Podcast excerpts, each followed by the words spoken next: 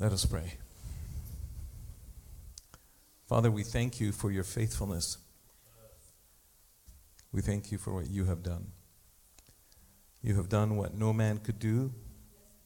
You've done what we definitely can't do.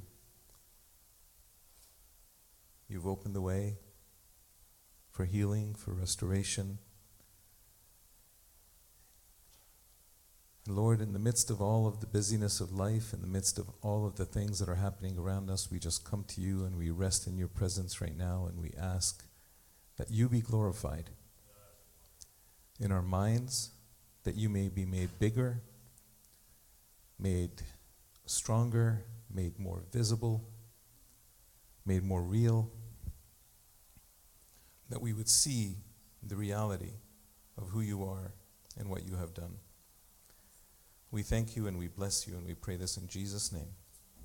Amen. I Want to remind you that in two weeks, it is Christmas.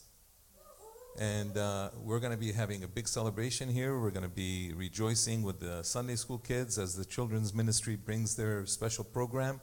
They've been rehearsing, right? They've been doing an amazing job.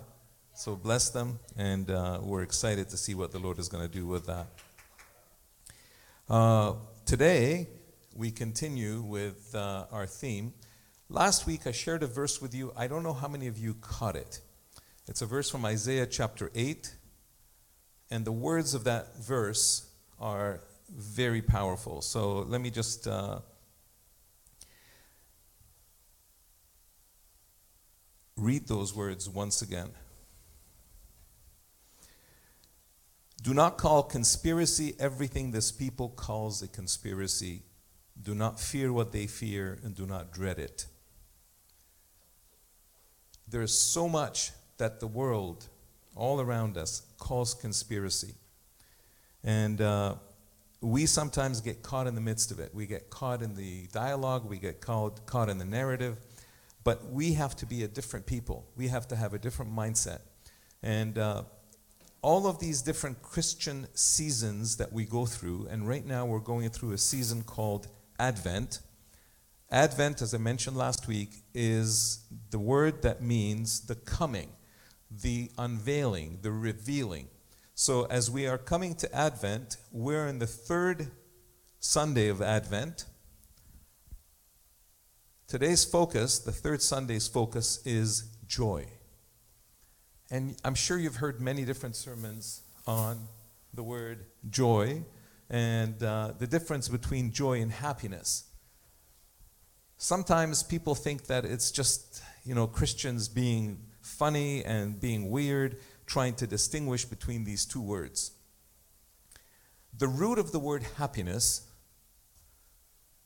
comes from the foundation of that word's meaning, which is luck or fortune or a good event.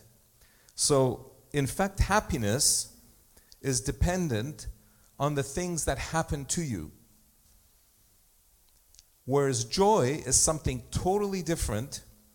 It's a disposition inside about what you have not experienced externally, but it's an internal disposition. I hope that helps separate the two. Joy is an eternal heart posture, whereas happiness is by the very definition of the word. And it has lost that definition over the time, over the years. There's some different philosophies and religions out there that push for happiness.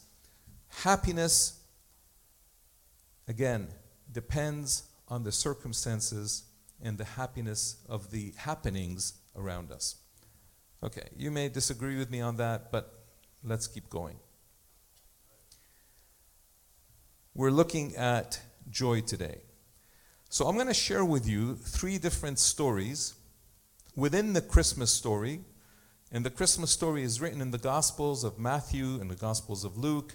And we're going to be looking at it from a, uh, an interesting perspective and uh, the perspective is going to be looking at three different individuals or three different groups of people. First one is going to be Mary. Second one is going to be Joseph. And the third one is going to be the three wise guys, I mean, wise men.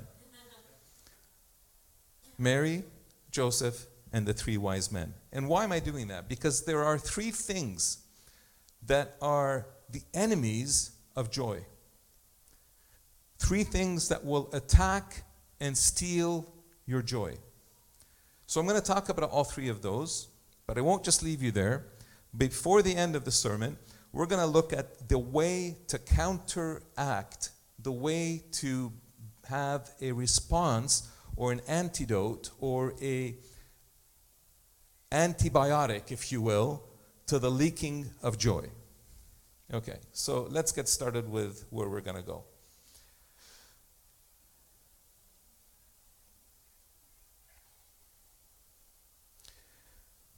The fact that David, King David, writes and speaks about the fact that he is praying to God in Psalm 51, he's saying, Restore to me the joy of my salvation and grant me a willing spirit to sustain me. That prayer that David prays in Psalm 51 should be a helpful encouragement to us because it shows us that joy leaks, but it can be restored. I wonder how many of us came in here at a maximum level of joy. Maximum. One. Okay. Anybody else? Two, three, four, five. Okay, wonderful. Have you had experiences through the week that have caused your joy to start weakening? Yes? Oh, yeah. Have you stayed there for some time? Yes. Have you had experiences where there's days where you don't feel the joy? Have you had weeks? Have you had months? If you're honest with yourself, and I'm honest with you, there's been periods in our lives where the joy has been robbed out of our experience. We contend with different things in our lives. Happiness is already dealt with. We've lost the happiness. And now we're contending to even maintain a certain level of joy, but even that is difficult to hang on to. So let's look at Mary. Mary is a young girl the scripture doesn't tell us her age, but she was betrothed to a man called Joseph. Let's look at the scripture. In the sixth month, the angel Gabriel was sent by God to a town in Galilee to Nazareth, called Nazareth, to a virgin engaged, that's a bad word there, it should be betrothed, to a man in, whose name was Joseph of the house of David. The word betrothed is a word that we have lost the understanding of. Betrothal was a legal interaction. It wasn't just a guy kneeling on the ground and having nice candles and flowers and asking her to say yes, and then the lights come on because she said yes. That's not the way betrothal was in that day. Betrothal in that day was a legal transaction that involved signing of documents that involved the rabbi who represented the law of the land of Israel. And it was to be done one year before the wedding day. And in that period, they are legally bound to each other, but they're not living under the same roof. They don't have intimate relations. They are building towards the day of marriage, where the marriage now will become complete. So, in a sense, they were pre married. The virgin's name was Mary. And notice that twice in this passage, the word virgin is mentioned because it's an important fact in the relationship between the woman and the man and the betrothal. If the virginity of the girl wasn't complete whole, there was grounds for divorce. they would not just separate out of the betrothal, they would actually have to go through a legal divorce. It's that binding of a relationship. The virgin's name was Mary, and he came to her and said, Greetings, favored one. The Lord is with you. But she was much perplexed by his words and pondered what sort of greeting this was, this might be. The angel said to her, Do not be afraid. The first thing that can rob and cause your joy to leak is fear. Fear, whenever you experience a situation that is different than what you are used to, or that is going to cause something to happen in your life, a fear that is now shaking you up beyond what your capacity has been in the past. She experienced this angel, and if you read the Christmas story in multiple versions, in Luke and in Matthew, you will find the word afraid or fear or do not fear multiple times in the story. In the Christmas story, when we come to thinking of celebration, we think of all the carols that we hear the, in the malls right now that have been somehow neutralized from mentioning the name Christ. We hear them without the lyrics. We hear the songs, but we don't hear the lyrics. But sometimes, even when we hear the songs, it causes something to rise up. The word joy is built into most of the Christian carols that we sing at Christmas time. Joy to the world. Silent Night even speaks of that. But as we look at all of this, Mary, the angel comes to her and he says, Do not be afraid. For you have found favor with God, and now you will conceive in your womb and bear a son, and you will call him Jesus. He will be great, and he will be called the God, the, the Son of the Most High. And the Lord God will give him the throne of his ancestor David. He will rule over the house of Jacob forever, and his kingdom and to, of his kingdom there will be no end. You're a 13, 14 year old girl, maybe 16. You are legally bound to this man called Joseph of the tribe of David, Judah. And now you have this angel telling you that you're going to be the mother of a child and you're still not with a man, you're still a virgin. That's a lot to process. Nazareth is a small town. If word got out that this girl who's not married is now pregnant, the law is pretty clear. I mean, it's a weird thing. I don't know how Silva and I would react if Sarah came to us when before she was married and says, "Guys, uh, I'm pregnant. It's God." yeah, exactly. That would be the reaction. None of us would believe her. Would you think it was different with Mary? If she was to go to her parents and say, "Mom, Dad, I'm pregnant," okay, Mary, what happened? Who is the father? Uh, nobody. God. What would the reaction be? She's processing all of this. She's young, but she still gets the facts. They used to get married much younger back then, so she had a lot of information at her disposal. Mary said to the angel, How can this be, since I am a virgin? The angel said to her, The Holy Spirit will come upon you, and the power of the Most High will overshadow you. I never learned this in physics, uh, in, in uh, physical education. I never learned this at, uh, I'm sure they didn't have sex ed the way our kids have sex ed now. But she also knew enough to know that that's not how it happens. What is this Holy Spirit of God that's going to overshadow me? And the power of the Most High will overshadow me. Therefore, the child will be to be born will be holy. He will be called the Son of God. And now your relative Elizabeth, in her old age, has also conceived a son, and this is the sixth month for her who was said to be barren. For nothing will be impossible with God. Fear is, the, is one of the top leakers of joy. When you experience fear, so here is the point of the sermon. When you find that you're lacking joy in your life, pull out these three thermometers. The first one is, the, is there fear in my life? What am I afraid of? Usually it's tied into shame or guilt. If there is fear, look for these other two culprits next to it shame and guilt. So, what is the response to fear? The story tells us. The angel tells her all of these wonderful things that are going to happen in her body.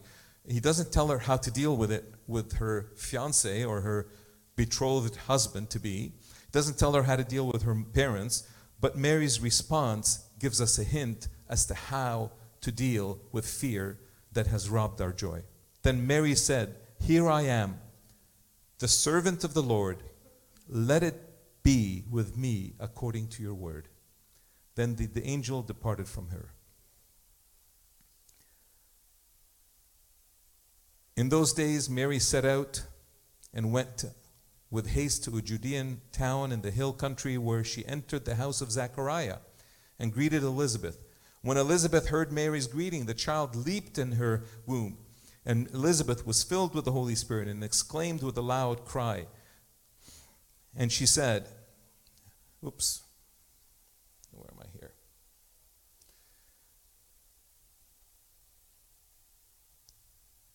Exclaimed with a loud cry, Blessed are you among women, and blessed is the fruit of your womb. And why has this happened to me, that the mother of my Lord comes to me? For as soon as I heard the sound of your greeting, the child in my womb leaped for joy. Leaped for joy. When fear has been replaced by trust and obedience, joy is restored.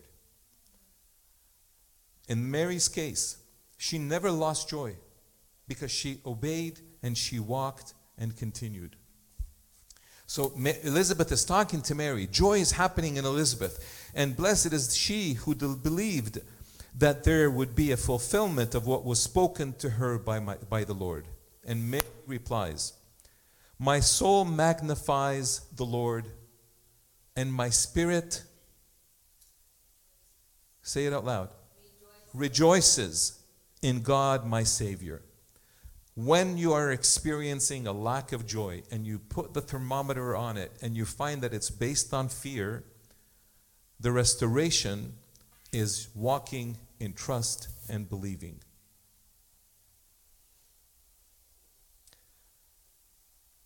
So, the obstacle to joy, anxiety or fear that steals your joy. When faced with anxiety, choosing to trust God and accepting His plan casts out fear.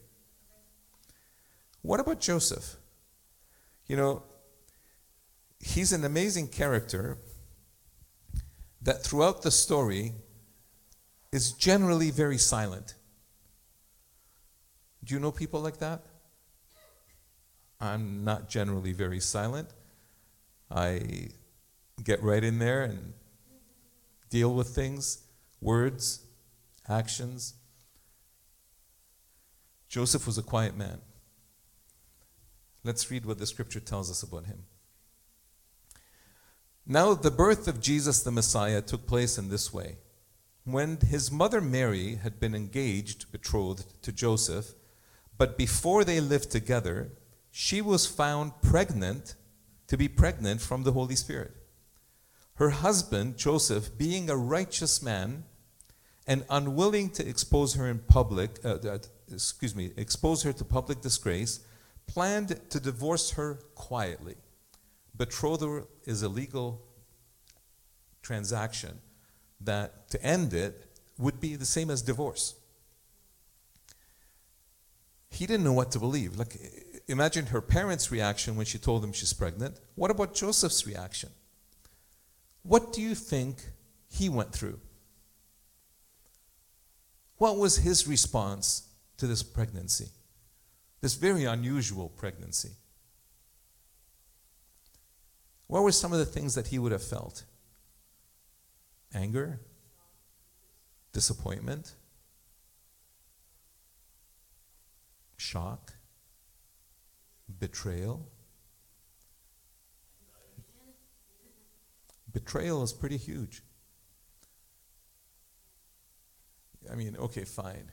Uh, you're going to lie to me and tell me that it was the Holy Spirit, fine. But you're no longer the virgin that I entered into this relationship with. All his hopes, all his dreams shattered. But he was a righteous man. And the scripture says that he didn't want to publicly humiliate her or shame her or expose her to public disgrace. So he was going to do it quietly. But just when he resolved to do this, he resolved to do the right thing. He could have taken her to the city gates and told the elders, Look at this woman. She pretended to be a virgin. We have a contract to get married. She's lied to me and she's lied to the neighborhood, to the, the family, and whoever she slept with, now she's pregnant, and I am not going to take this. And you know what the answer to that is? Stoning. She would have been finished. But he didn't want to do that. He opted to do something different. He did not want to take revenge. He did not want to have his day in the public court. He wanted to have something different. He resolved in his heart to cover her.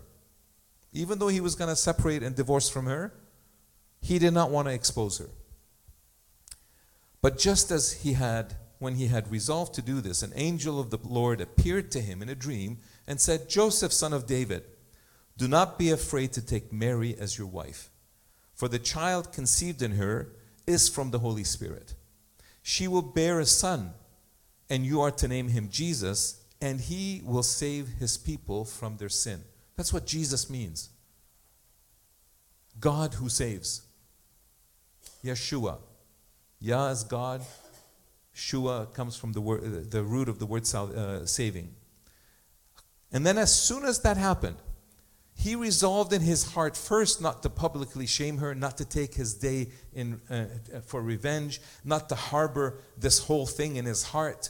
He was going to just be gracious. And he was going to let it go. Okay, it's not her. She's not going to be the wife that I had hoped for. God has something else in mind. All of this took place to fulfill what had been spoken of the Lord through the prophet. Look, the virgin shall conceive and bear a son, and they shall name him Emmanuel, which means God with us. That's what the angel is telling him. When Joseph woke up from sleep, he did as the angel of the Lord commanded him. He took her as his wife, but had no marital relationship with her until she had borne a son, and he named him Jesus. We saw anxiety and fear as being a leaker of joy. There's another one. Resentment. Now, this is very slippery. Resentment as a result of being hurt or betrayed. We're all open to that. We cultivate that. We live in a society where we are all broken and we hurt each other. I'm sure I've heard it all of you to some degree at some point. Some of you have let it go. Some of you have been gracious and laughed it off. Some of you hold on to it. Not just me, but others have hurt you. Others have betrayed you. I've just gone through a recent experience where I have been betrayed by somebody very close to me. Some of you know about it, some of you don't.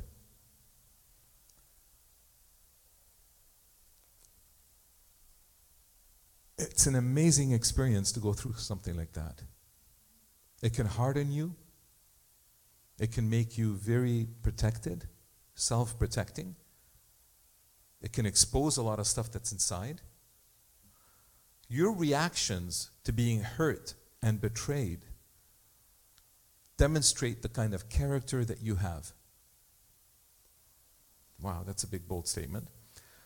Joseph resolved how he's going to react to this betrayal by Mary. Now, notice it wasn't a real betrayal. Mary didn't go out and sleep with someone. But from his lens, it was a betrayal. And a lot of times, a lot of hurt that we go through, a lot of pain that we go through, isn't based in fact, it's based in our lenses. Perception is reality, right? We perceive it this way, and it has to be this way because that's how my logic tells me it is. That's how my observations tell me it is. And we build stories based on that. And we get hurt, and we feel betrayed, and we feel left behind. But the answer, the solution, when faced with hurt or betrayal, is to choose exactly what Joseph did. He chose to extend grace, forgive, and let it go. That kind of behavior protects your joy. So we have two thermometers so far. If you're lacking joy, and some of you put your hands up and said, "Yeah, this I've, I've lacked joy," check if you have any anxiety or fear. Check if you feel that you've been betrayed or hurt or wronged, and then act on them according to these things. If you feel anxiety or fear, trust God and obey His word.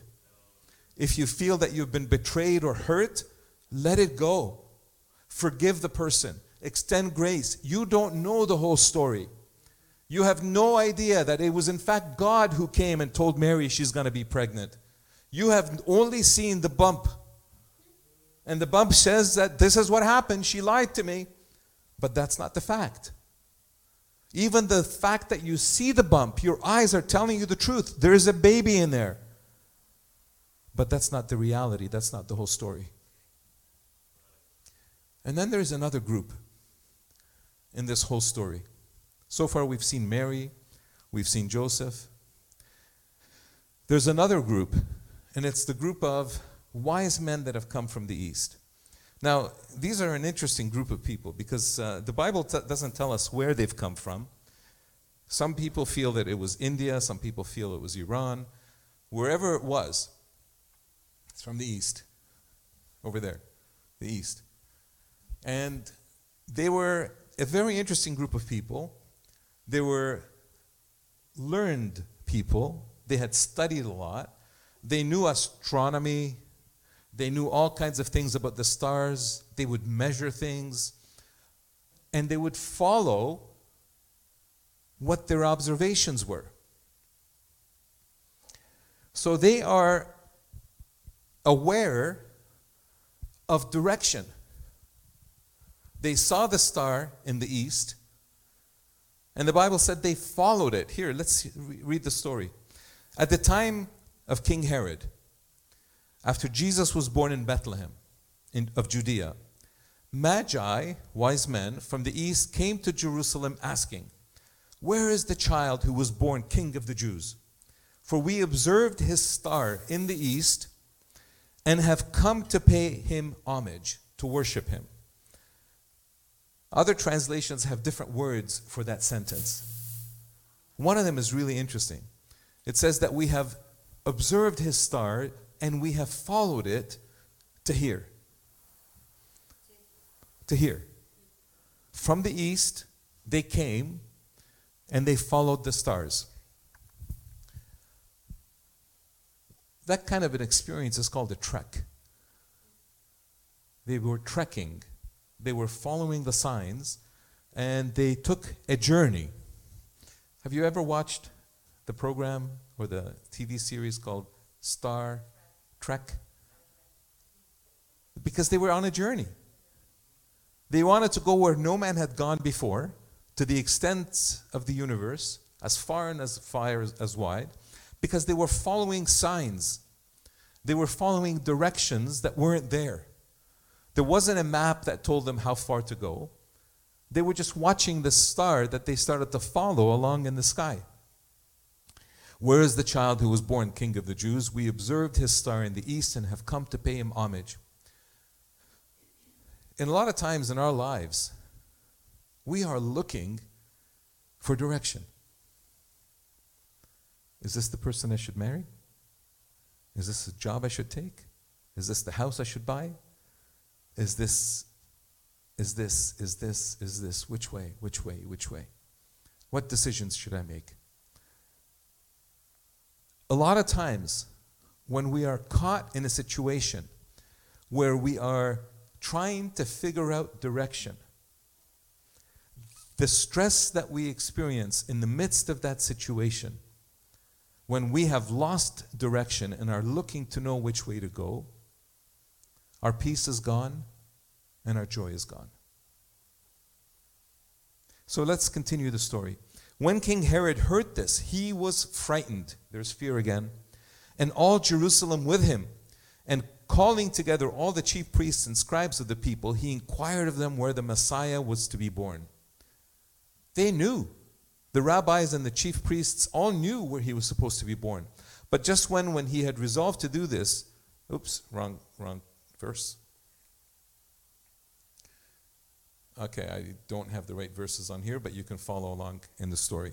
So, as they continued this discussion with Herod, he tells them, When you find him, what are you supposed to do? Come back and tell me so I can go worship him too.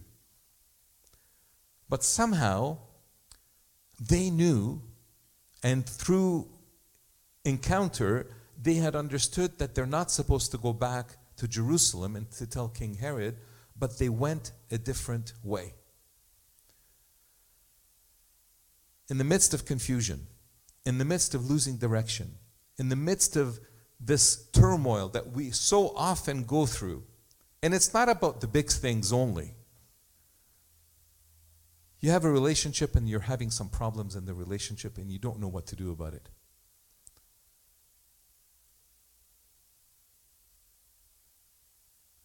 Your friend says one thing, you say another. Your wife says one thing, your husband says another. Your children want something, you don't want them to do that. And you don't know how to deal with it. And you've lost your peace. You've lost your joy. Your health isn't doing so well. You're in the hospital. You're afraid of COVID. You don't know how to protect yourself. All of these different things are basically how do I live my next hour? How do I live my next day? How do I live my next decade? How do I live the rest of my life? In the midst of all of this,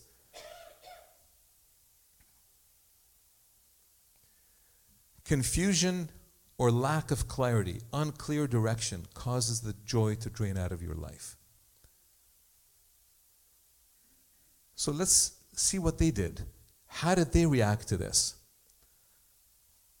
In their case, the play on words here is very obvious. They followed the light. They saw the star and they followed it. They followed the light. In our case, it isn't so obvious sometimes because the light isn't always there. We don't see a star to direct us to tell us, okay. And you know, it was really a weird star because it came and settled on top of the house. You know? And uh, it was a really weird experience. When we see the, the picture here, we see Mary and Joseph in the, in the stable. We see the baby Jesus. We see the shepherds there was so much confusion and chaos. The angels had to come and calm things down and tell the shepherds that, hey, the, the, the king of the Jews is born and the one who is to save Israel is born. Go and worship him. And the shepherds came and worshiped him. The Magi came from the east. That whole scenario, everything is happening. And there's a lot of confusion. There's a lot of people asking questions. But as they followed the light, all of them, as they followed the light, they had their peace, they had their joy, and we today have the song Silent Night. But it wasn't so silent for Herod.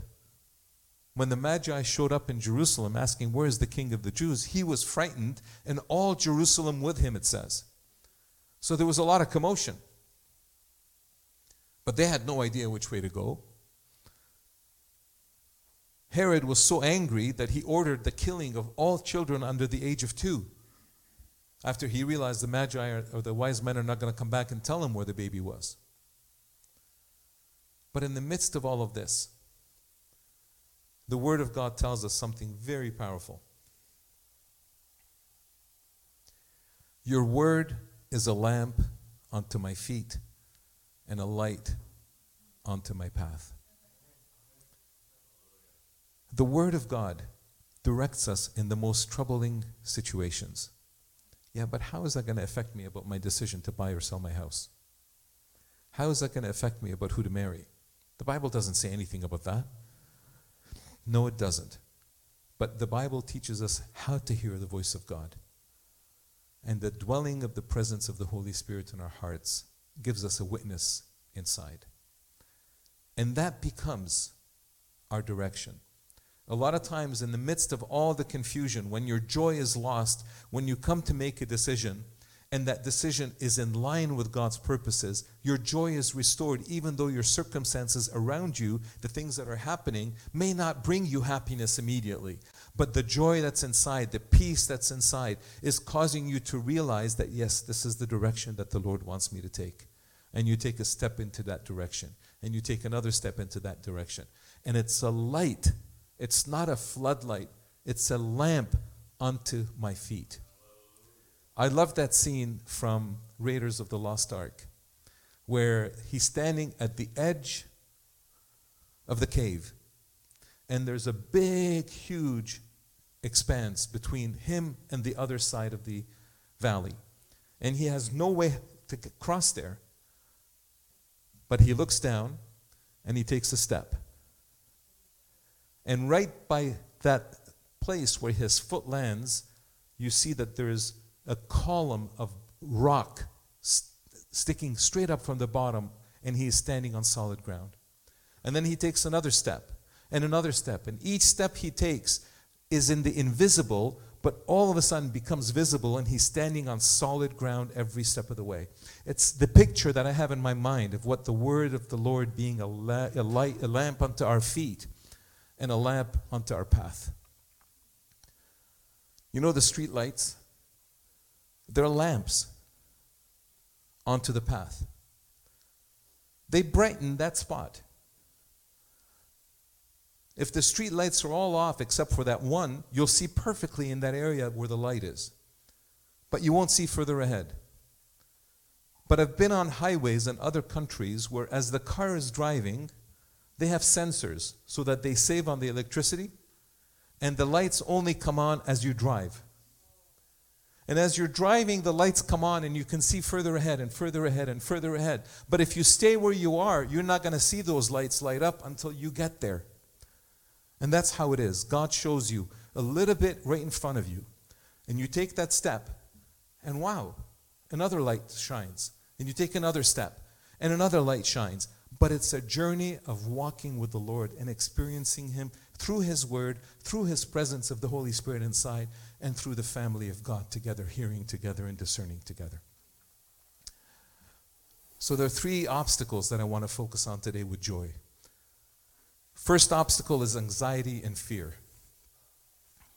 When you feel anxiety and fear and your joy is robbed, choose to trust. And these are all choices these are not things that happen outside of you.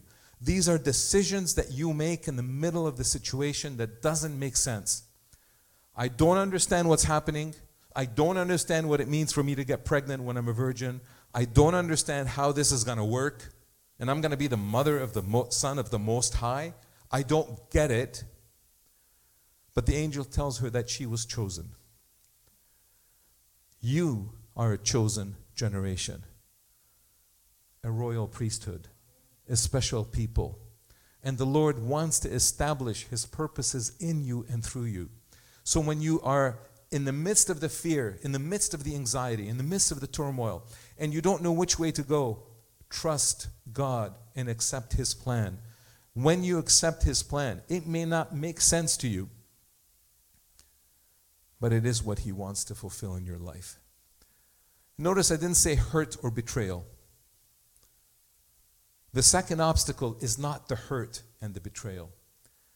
It's what happens in us as a reaction to hurt and betrayal. And what happens in us is a buildup of resentment. If you find yourself resenting anybody, that should be a huge, huge thermometer for you, a blaring red light that's flashing. If you have resentment in your heart and you can't stand that person, you can't stand being around them, you can't stand looking at their face, you can't stand having a conversation peacefully with them, if there is that kind of behavior inside or, or feeling inside of you, you know what the rest of it is going to be? Resentment leads to resistance. Resistance will lead to revenge. These are just domino things that will happen if you don't check the, the resentment. That reaction to the hurt and the betrayal, if you don't check it, it's just going to get bigger and bigger and bigger.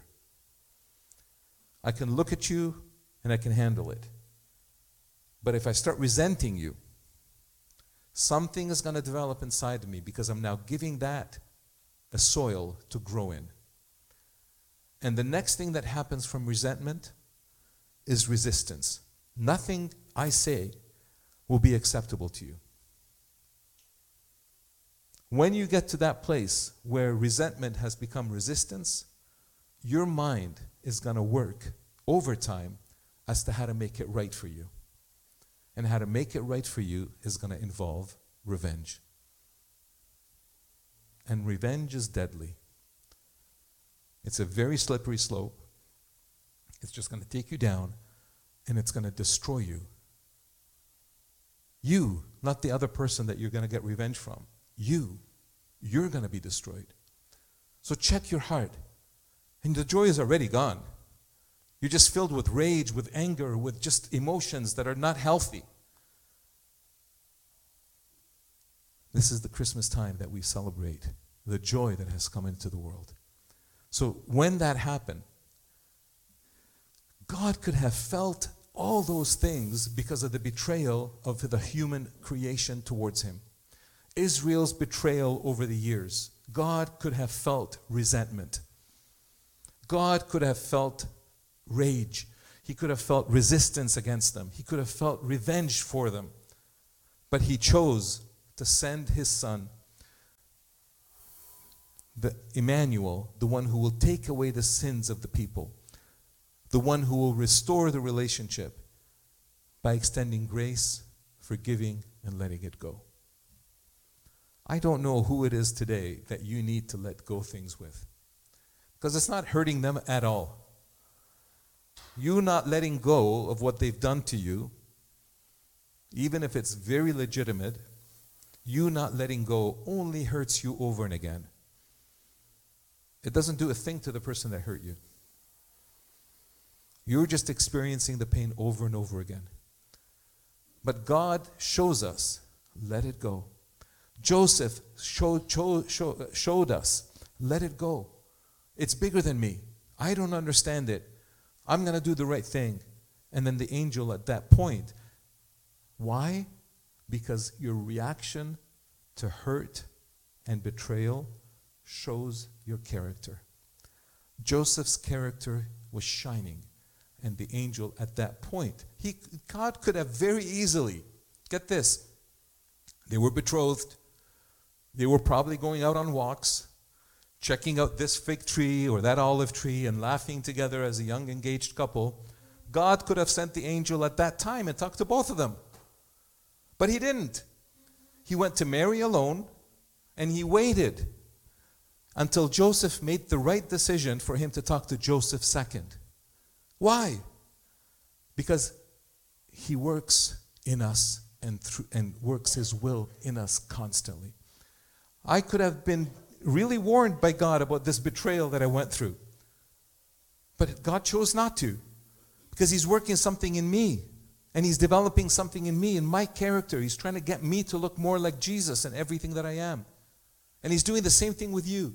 He's waiting until Joseph makes the right decision, and then he comes and says, Joseph, you've done well. What is happening in Mary is of me. You've done the right decision. Keep going. Don't harbor resentment. The betrayal is not real. It just looks that way. The baby inside of her, she didn't sleep with anybody else. I made this happen. This is the fulfillment of the prophecy. And now he has joy again. If you're going through life and you're not clear which way to go, And this lack of clarity or confusion is causing you to be drained of joy in your life.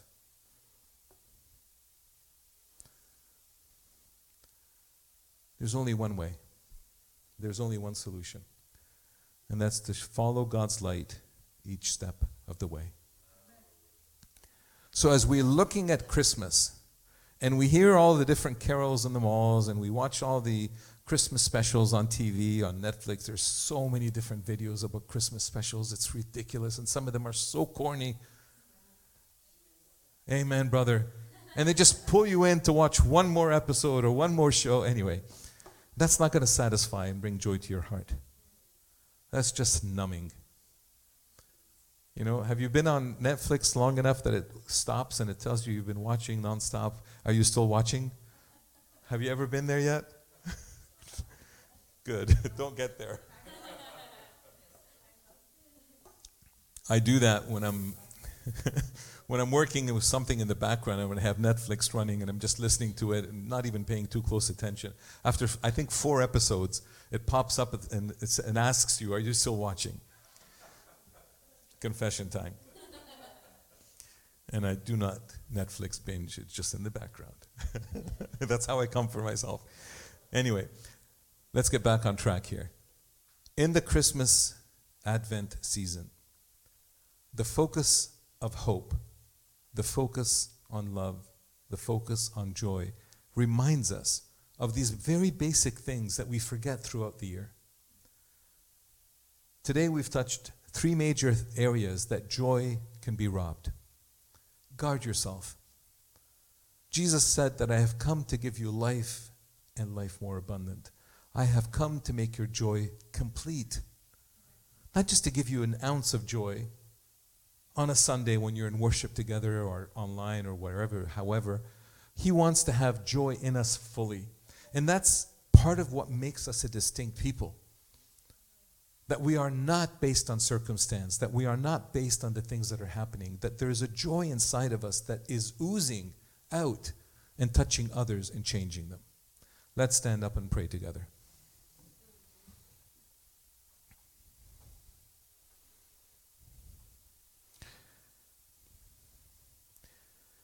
Father, we just want to thank you that you are so faithful.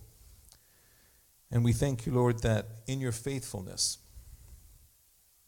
you have chosen to grant us joy, joy unspeakable, joy unimagined, joy beyond what we can create ourselves. This is not a joy that's based on life circumstances or things that are happening or not happening. This is a joy that's based on what you have accomplished and what you continue to accomplish in us in the same way that you did it with Mary through the Holy Spirit. You do it in us through your Holy Spirit today. So may you bear the fruit of salvation. May, be, may we be like David prayed.